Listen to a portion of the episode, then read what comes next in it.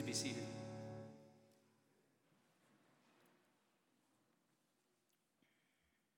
Our passage this morning, we will be continuing to work through the book of Philemon. We're going to read verses 12 through 20. but Our time will be spent looking at verses 15 through the first half of verse 19. Philemon 12 through 20. I am sending him, that is Onesimus, back to you, sending my very heart. I would have been glad to keep him with me in order that he might serve me on your behalf during my imprisonment for the gospel. But I preferred to do nothing without your consent, in order that your goodness might not be by compulsion, but of your own accord. For this perhaps is why he was parted from you for a while, that you might have him back forever, no longer as a bond servant but more than a bondservant, as a beloved brother, especially to me, but how much more to you, both in the flesh and in the Lord. So if you consider me your partner, receive him as you would receive me. If he has wronged you at all or owes you anything, charge that to my account. I, Paul, write this with my own hand. I will repay it. To say nothing of your own of your owing me even your own self. Yes, brother, I want some benefit from you in the Lord. Refresh my heart in Christ. Let us go to the Lord and ask his help to learn from and glean from his word. Father God, we thank you for your word. We thank you that it stands forever, that it revives, that it refreshes, that it enlightens our eyes. God, that it gives us wisdom. Would you give us wisdom as we open your word this morning? May my words be true. May they be faithful. May we hear May we be fed, and may we go from this place eager to live as your witnesses. We pray this in Christ's name. Amen.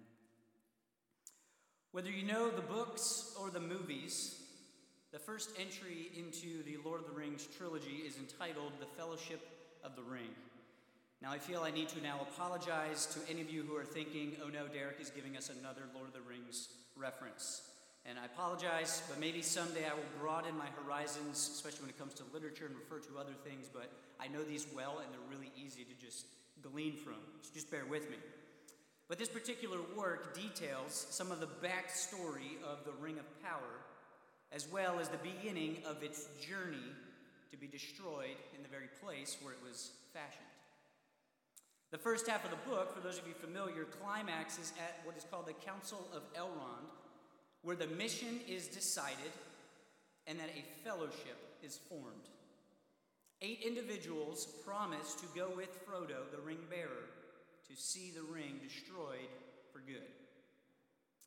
Now, this particular fellowship is not your ideal group.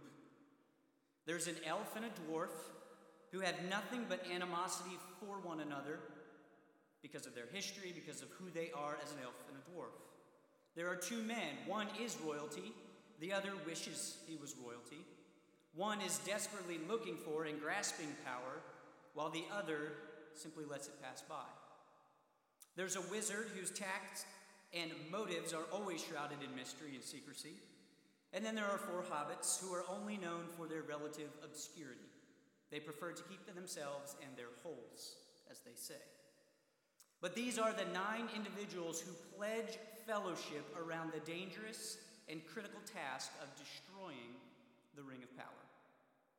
And sadly, spoiler alert for any of you who haven't read, the second half of the book records how that fellowship slowly breaks apart. Despite all the best intentions and heroic acts, the group cannot survive together. While the manifesting re- reasons for why this group dissolves are many, the underlying one is profound. The object that brought this group together, the ring, is the very thing that is tearing them apart. The fellowship is doomed from the very beginning. What Paul reveals in our text this morning is similar, but in the exact opposite way. The fellowship between Paul and Philemon and Onesimus is not doomed. What has brought these men together, namely Philemon and Onesimus, is the very thing that will keep them together. the gospel of Jesus Christ. No, fellowship between Philemon and Onesimus is not going to be easy. Humanly speaking, it is rather impossible. It is akin to asking an elf, a dwarf, two men, a wizard, and eight hobbits to work together to destroy a ring. But unlike that particular fellowship, the fellowship of the gospel can handle the differences, the hurts, the awkwardnesses. It can even handle sin that has been committed. There can be restoration. There can be reconciliation. There can be unity, genuine love, and affection. It will not come through pledges or best intentions. It will not be in the result of willpower or human wisdom or strength. Such fellowship can and only will come as the truths, the realities of the gospel are believed and then put into action.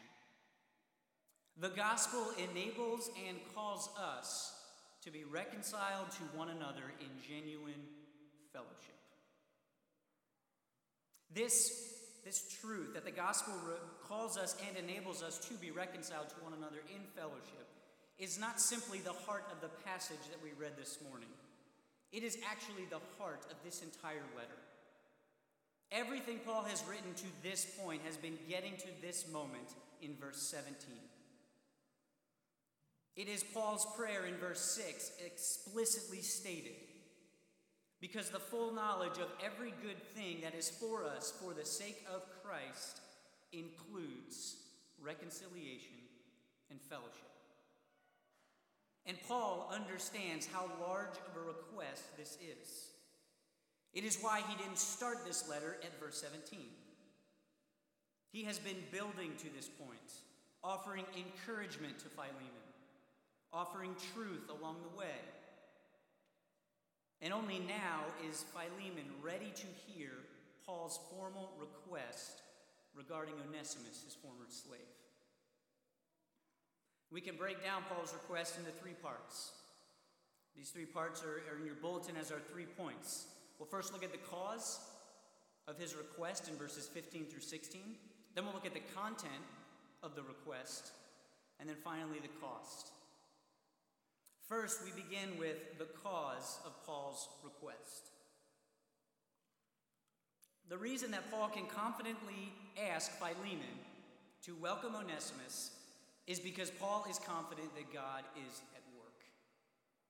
How is God at work according to Paul? First, he's at work through providence. Paul confesses God is not idle. He's not sitting around and waiting. No, he is actively working. As our confession declares, God, the creator of all things, doth uphold, direct, dispose, and govern all creatures actions, and things, from the greatest even to the least, by his most holy and wise providence. Paul's not as explicit, he's a bit more subtle in verse 10 where he in verse 15 where he says, "For this perhaps is why he was parted from you for a while, that you might have him back forever." Onesimus was certainly wrong for deserting Paul, uh, Philemon's house. He was certainly wrong for stealing or taking whatever it is that he took. But God was still providentially in control. He knew what Onesimus did, he knew where he was headed. It was not an accident or a coincidence or happenstance that Onesimus crossed paths with Paul. Without stating it explicitly, Paul recognizes there are divine purposes at work behind everything that has transpired between Onesimus, Philemon, and Paul. The pain, the loss, the hurt, and the frustration, Paul was convinced would lead to something. The temporary parting, literally, Paul says, a while, would yield something far more permanent, literally, forever. I think Scripture provides us with a perfect illustration of Paul's point of God's work in and through all things even our own sin, to bring about his purposes. Joseph is that illustration. If you remember, Joseph was kidnapped by his brothers and then sold into slavery. From there, he was falsely accused of rape and imprisoned for it. And then in prison, he was forgotten by the man who owed Joseph his life. But it was through the miracle of a nightmare of Pharaoh that Joseph was finally released. And then on top of that, he's given absolute authority, second to only Pharaoh, over all of Egypt. And then when the time finally comes for Joseph's family to reunite, he encourages his brother twice regarding God's purposes in all of it. In Genesis 45, 5 and 8, he says, And do not be distressed or angry with yourselves, because you sold me here. For God sent me before you to preserve life. So it was not you who went, it was not you who went, who sent me here, but God. And then later in Genesis 50, after their father dies, he encourages them again when he says, As for you, you meant evil against me, but God meant it for good, to bring about that many people should be kept alive as they are today. So do not fear, I will provide for you and your little ones. God is not prevented from working by sin. No, he promises and has shown he has the power and ability to use and work through our sin for his glory. Paul was sure Onesimus' arrival back to Philemon would be no different. We can and should be just as confident. We will certainly sin against one another. We will hurt one another.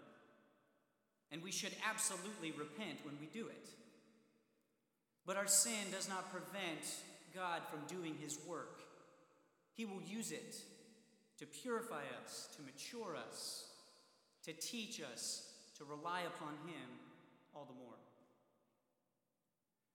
But Paul also recognizes that God isn't only at work through his divine providence, but also through the gospel itself. Last week we looked at Onesimus' transformation because of Christ. He was no longer useless, but he's useful.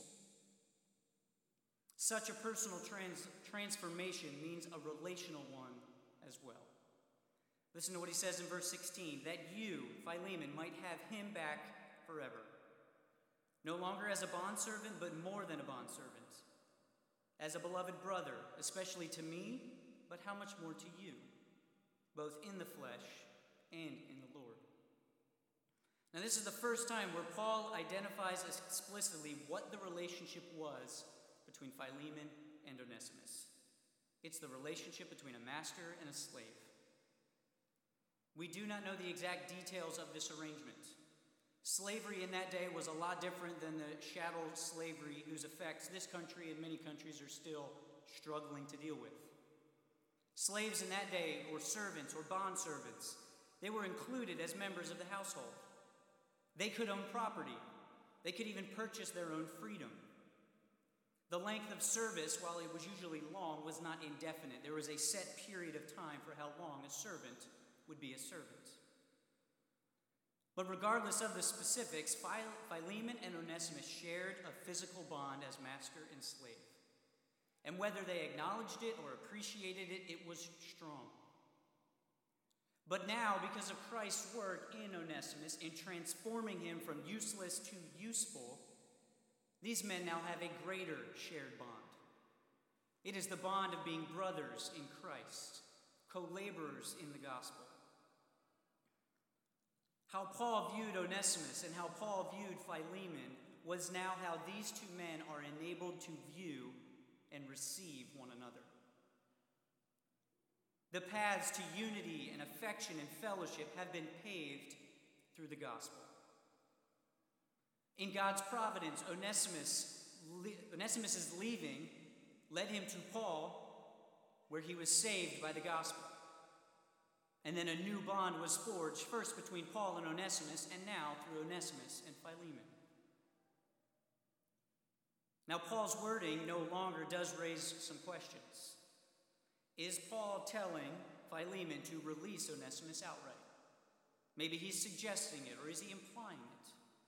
The consensus on this is mixed. Some find the idea that Paul implies it both here and in verse 20.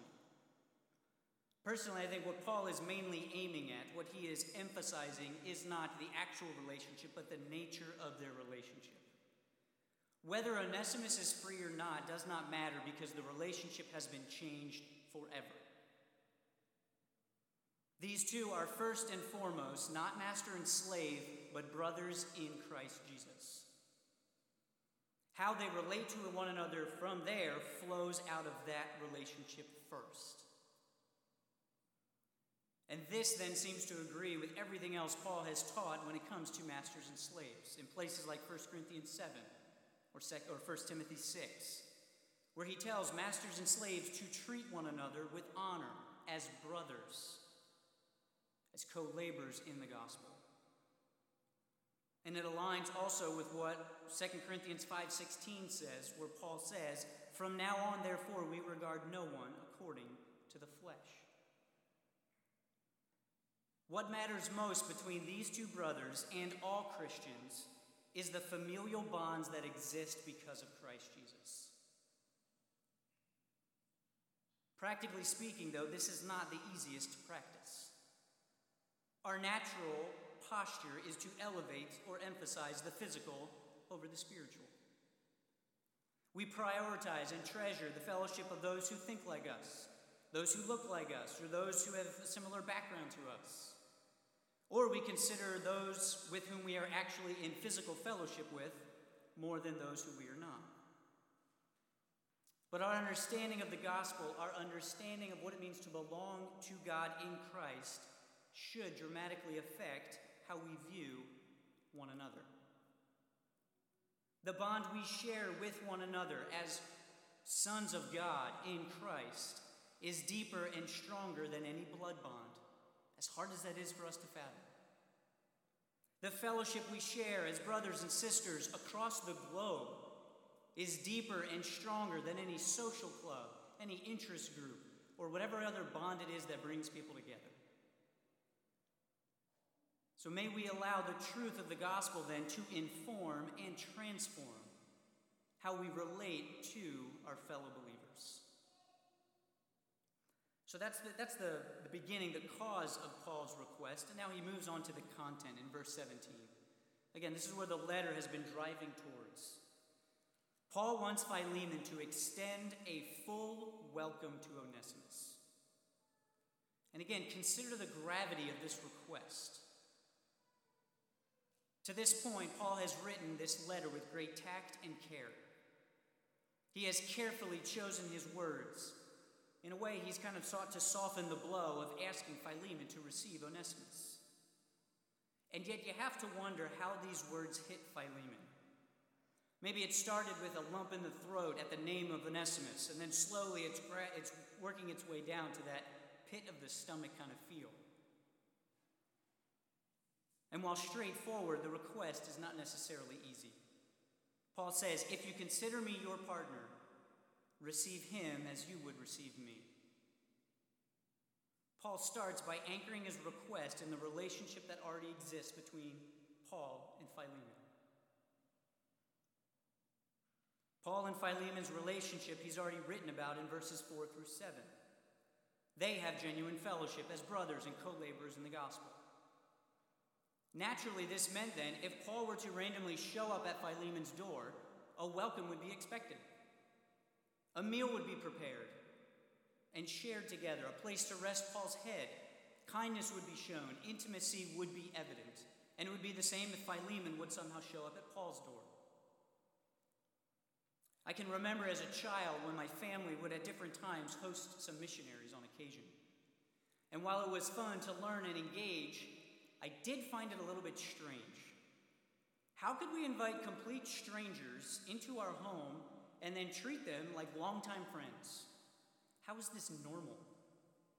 But then I had the privilege of being the foreign visitor on multiple occasions in Mexico, in Africa, and in India. Two of those trips were specifically for missions, but one was just for a, a cross cultural experience. And in each and every one, I can remember fondly the welcome and the reception that I received. I was fed more than I could eat. I rested in their incredible kindness. I laughed. Sometimes I cried. We rejoiced together. I prayed with my host, for my host, as they prayed for me. Why? It seems a little bit odd. It is because each party believed, they recognized this, and we acted upon the partnership, the fellowship that was present. Not because of any human or physical commonalities, but because all of us shared Jesus Christ. It may seem like I'm beating the same drum, but our ability, ability to welcome and receive one another begins with a proper understanding of the fellowship that we have because of Jesus Christ. It is the starting point that we need to believe and then seek to grow in and show to one another. But Paul's request, notice, is not simply for Philemon to view Paul as a partner. He knows it's already the case. Philemon then needs to act upon it by receiving Onesimus. The action is very specific. Philemon must welcome Onesimus as if it was Paul showing up at his door. Just as Paul received Onesimus' service as coming from Philemon, Philemon is now supposed to receive Onesimus as coming from Paul. And now the real difficulty of the request comes in the next verse, which we will look at. There is sin between these two brothers. It has to be dealt with, it has to be resolved. But before that is addressed, there must be willingness on Philemon's part to receive Onesimus to himself, just as he would receive Paul. It would be highly hypocritical for Philemon to say, Paul, if this were you showing up at my door, come on in. Onesimus, it's you, please stay out. John Calvin takes it a step further when he says it would be called excessive pride for Philemon to behave that way because Onesimus is coming in Paul's stead. Receiving believers, as another commentator states, is an elementary Christian duty. It is one of the basics. Paul would instruct the church in Rome to do the same in Romans 15 17, because this is how the body glorifies God. He says, Welcome one another as Christ has welcomed you for the glory of God. Our confession sheds a little bit more light on what this receiving entails, besides simple hospitality. It says, Saints by profession are bound to maintain a holy fellowship and communion in the worship of God and in performing such spiritual services as tend to their mutual edification. Which communion, as God offereth opportunity, is to be extended unto all those who in every place call upon the name of the Lord Jesus. It means this idea of fellowship and receiving and welcoming means worshiping alongside of each other. It means ministering to and serving with one another. It means aiding in one another's sanctification, spurring one another on in love and good deeds. It means welcome. So, is this how we receive one another? Does this describe our fellowship as a local body? It should, and by God's grace, it will. But Paul's expectation would have been not simply for Philemon to receive Onesimus, but the entire church in his house. So the reach goes further. Our current times has many asking such questions of the church at large, particularly when it comes to our brothers and sisters of differing races. And I think, in light of what Paul is teaching, this is a fair question. By human account, Philemon and Onesimus could not be any more different. They differed in background, in social status, likely in their ethnicities. Differences of interests and opinions were probably present too, because they're human. These would have made fellowship and welcome very difficult. And it makes it difficult for us today. But this should not keep us or scare us from asking, how are we doing at receiving other brothers and sisters in Christ. It is good and right for us to consider, to humble ourselves before the Lord, and to ask Him to reveal what we may not be able to see, or maybe what we don't want to see. Now, know that I'm not standing up here before you saying that we are unwilling, or that we are actively doing anything to reject or to turn people away from fellowship with us. And I do not agree that we need to start apologizing for wrongs that we have not committed. I don't think that is biblical. Or for having convictions about certain issues. I'm simply asking, in light of what Paul says here in Philemon, for us to honestly reflect as leaders, as a church, and as individuals. Are we willing, like Paul, and as our confession states, to extend fellowship unto all those who in every place call on the name of the Lord Jesus. Again, I'd like to think that we are willing. I would like to believe that we are not actively doing anything to the contrary. So may we be a church, may we demonstrate ourselves as a church that gladly receives all who seek the blessing of fellowship that come as being members of the body of Christ. So we've looked at the cause, we've looked at the content of Paul's request. And now this last point focuses on the cost. And this is the most difficult aspect of Paul's request. For here we find that Paul is not only asking Philemon to welcome, but to be reconciled to Onesimus. And the cost for such reconciliation is high. Paul says, If he, Onesimus, has wronged you at all or owes you anything, charge that to my account. It is first a high cost for Philemon. No one knows the exact crime that Onesimus committed when he left. No one knows besides Philemon what the financial damage was that he caused. Roman law gave masters significant power and leeway as to dealing with returned runaway slaves. Some could be put to death. Considering Onesimus not only ran away but stole, he likely fit that category. And even if uh, Philemon would not have been willing to go that far, he's still a human being, albeit a redeemed one.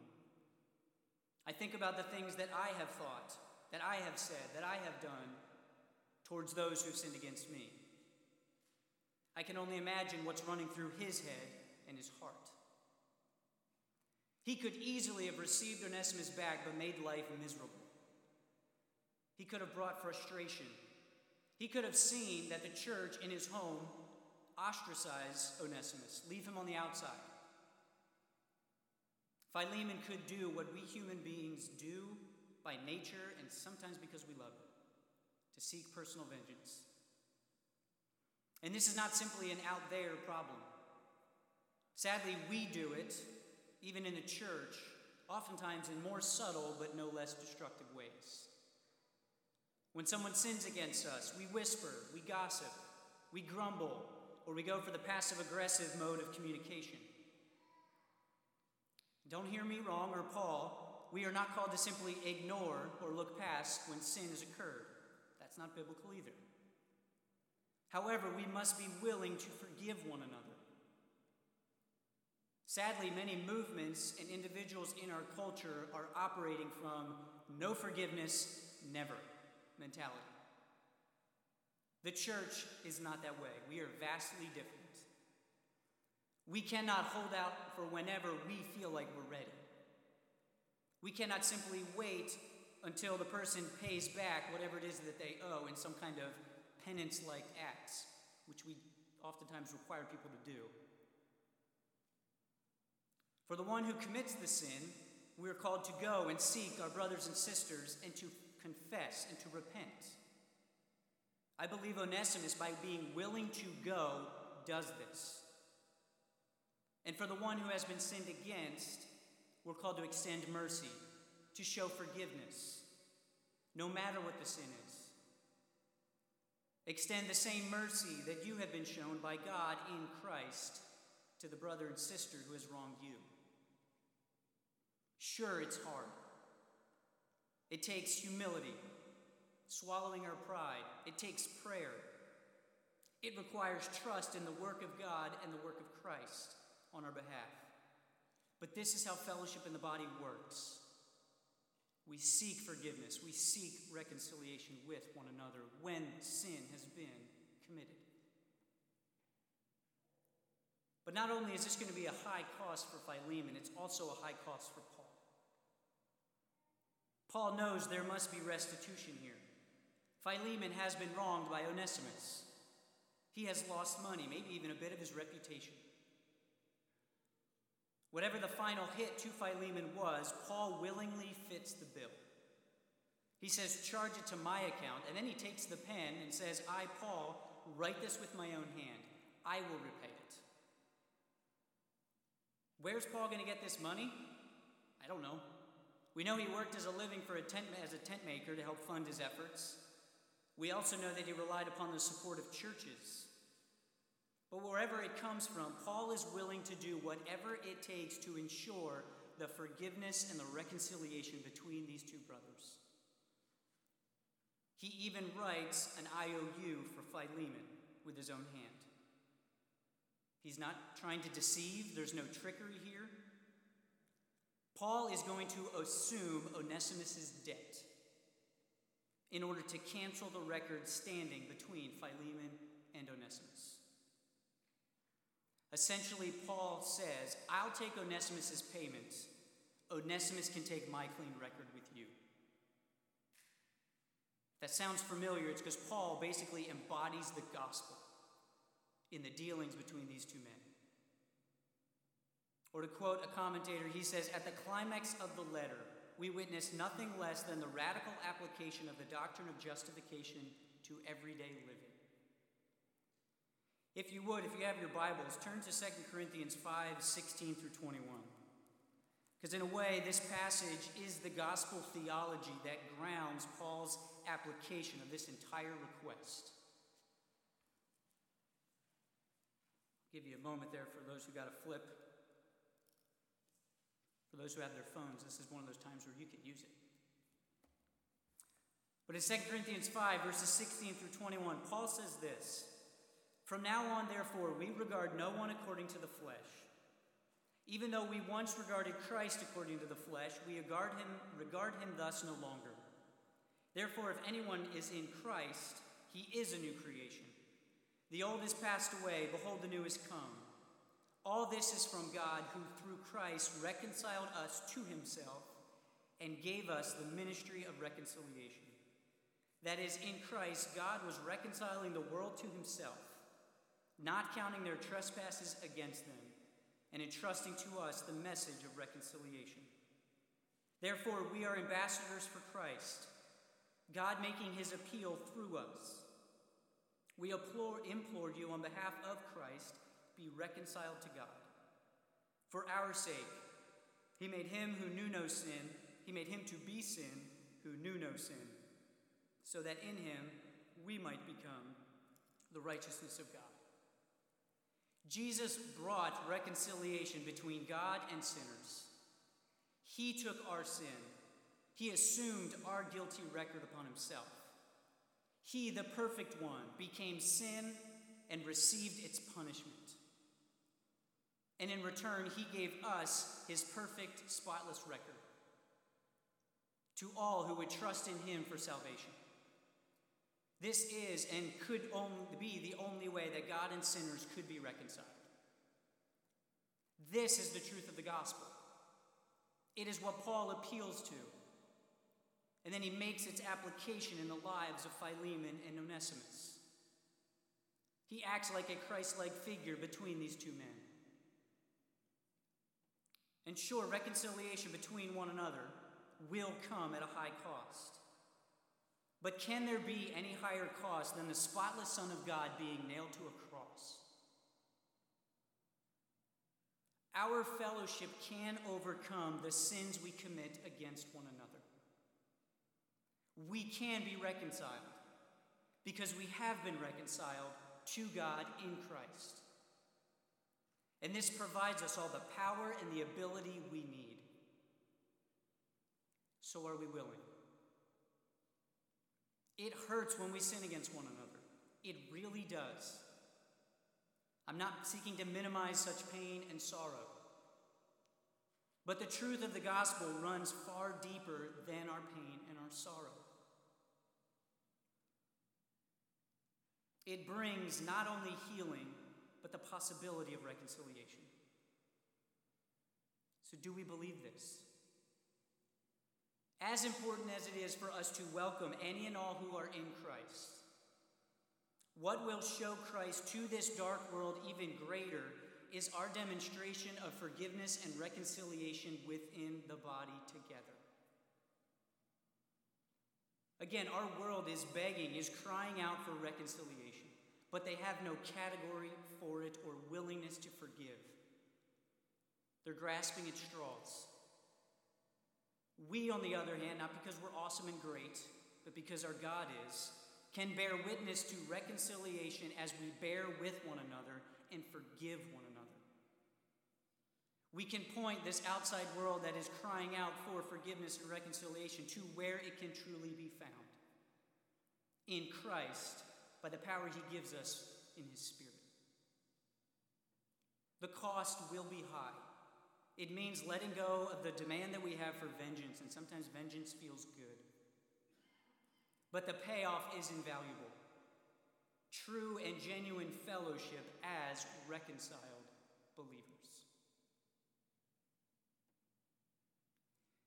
The reality is, human fellowship comes and goes all the time. Some fellowship lasts for years, others barely make it a month before dissolving. And even those that rally around the best causes eventually lose their luster. I think of the World War II documentary that I finally finished this past week. Many of the allies remain allies, but the bonds have significantly weakened just over time. Fellowship, strictly by human bonds and interests, cannot and will not be able to withstand the difficulty, the sin, the sorrow that comes whenever human beings get together. In my opening illustration centered on the fellowship that have formed around a noble task of destroying an evil ring. They tried their hardest, but they could not succeed. We, the Church of Jesus Christ, do not have that problem. We can say this with boldness and confidence. Yes, we are going to sin against one another. We are not always going to get along. There will be hard and difficult times when our fellowship feels threatened even when it feels like it's hanging on by the slimmest of threads. But Paul's plea to Philemon here gives us hope. It is assumed by nearly everyone that these two men ended up reconciling as brothers in Christ. Their fellowship endured. It wasn't because they were great, it wasn't because of their ability to stick it out, it was because of the gospel. In Christ, they had the power. In Christ, they were given the command. The gospel enables and calls us to be reconciled to one another in genuine fellowship. Let us pray. Father God, we admit this is, this is a difficult task because we're human. We want what we want, and when we are wronged, it is difficult for us to forgive. But God, I pray first and foremost in our body that we would be a body that is committed to forgiveness and to reconciliation. That when we are guilty of sin, that we would go to our brothers and sisters and seek forgiveness, that we would repent and confess of our sin. And that we who are the offended party would then show that forgiveness and reconciliation that you have won in Christ. And then may a, world that is seeking these things, may they see us and may they see the reconciliation that you have secured for us. And may that lead many to come and to glory in you. Give us your spirit to humble ourselves before one another, to humble ourselves before you. But we thank you and we praise you first and foremost that you have reconciled us to yourself in Christ Jesus. May that give us power. May that give us hope. May that give us the ability to live as your disciples. We pray this in Christ's name. Amen.